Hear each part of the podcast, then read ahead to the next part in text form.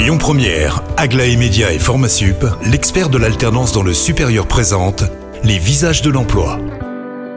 Bonjour Christophe, bonjour Camille, très heureux de vous retrouver pour 3 nouveaux visages de l'emploi. Et on commence ce matin avec un premier visage. Elle s'appelle Karine Licata, elle travaille pour l'armée de l'air et je suis très heureux de la recevoir dans les visages de l'emploi. Bonjour Karine. Bonjour. Alors première question, très simple, pourquoi avoir fait le choix de l'armée de l'air ? Quand j'étais à l'aube de mes 19 ans, je me suis dit pourquoi ne pas rentrer dans l'armée. J'aimais ce côté très carré, très formel. Et puis je voyais ça un petit peu comme une grande famille. Donc en fait, c'est tous ces éléments qui m'ont fait dire allez, tentons l'expérience de rentrer dans cette grande famille.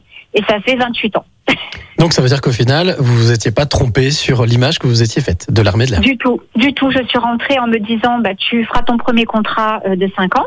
Ensuite, tu reprendras tes études si ça ne te plaît pas. Et au final, tellement enrichissant que j'y suis 28 ans après. Voilà. Aujourd'hui, si vous êtes dans les visages d'emploi, c'est parce que l'armée de l'air recrute. Peut-être déjà préciser quels sont les secteurs dans lesquels vous recrutez. Alors en fait, nos postes sont ouverts du niveau 3e à Bac+5 déjà, donc un grand panel de possibilités sur plus de 50 métiers. Donc de 16 à 30 ans, ça c'est la tranche d'âge où on va pouvoir intégrer donc les nouveaux candidats. Généralement, on est sur à peu près 3500 nouveaux aviateurs chaque année. Quand on dit aviateur, c'est pas le pilote.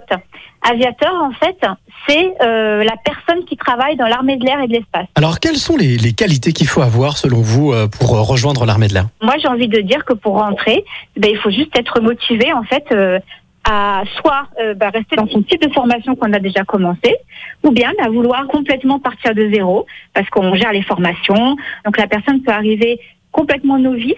Et ensuite, toute la partie formation sera assurée par nos soins, dans les différentes écoles sur les bases. Si jamais on veut justement suivre votre chemin, comment très facilement on doit s'y prendre ? C'est déjà bien, dans un premier temps, il y a Devenir aviateur le site, ensuite il y a Instagram, Facebook, tout ce que vous pouvez connaître, Twitter, Snapchat et YouTube, il y a pas mal de vidéos qui retracent un petit peu, pareil, les besoins, les conditions. Mais après, c'est super large, comme je vous disais, voilà, niveau 3e à Bac+5, 16 à 30 ans. Et vraiment, on vient apporter un vrai métier, même pour les gens qui sont novices. Eh bien, écoutez, merci beaucoup, Karine, pour toutes ces précisions. Et vous qui nous écoutez, n'hésitez pas à prendre contact, donc, avec l'armée de l'air ou à vous rendre directement sur lesvisagesdelemploi.com. Quant à moi, je vous retrouve à 12h50 pour un nouveau visage. C'était Les Visages de l'Emploi, avec Aglaé Média et FormaSup, l'expert de l'alternance dans le supérieur. Retrouvez toutes les actualités emploi et formation sur lesvisagesdelemploi.com. Écoutez votre radio Lyon Première en direct sur l'application Lyon Première, lyonpremière.fr et bien sûr à Lyon sur 90.2 FM et en DAB+. Lyon Première.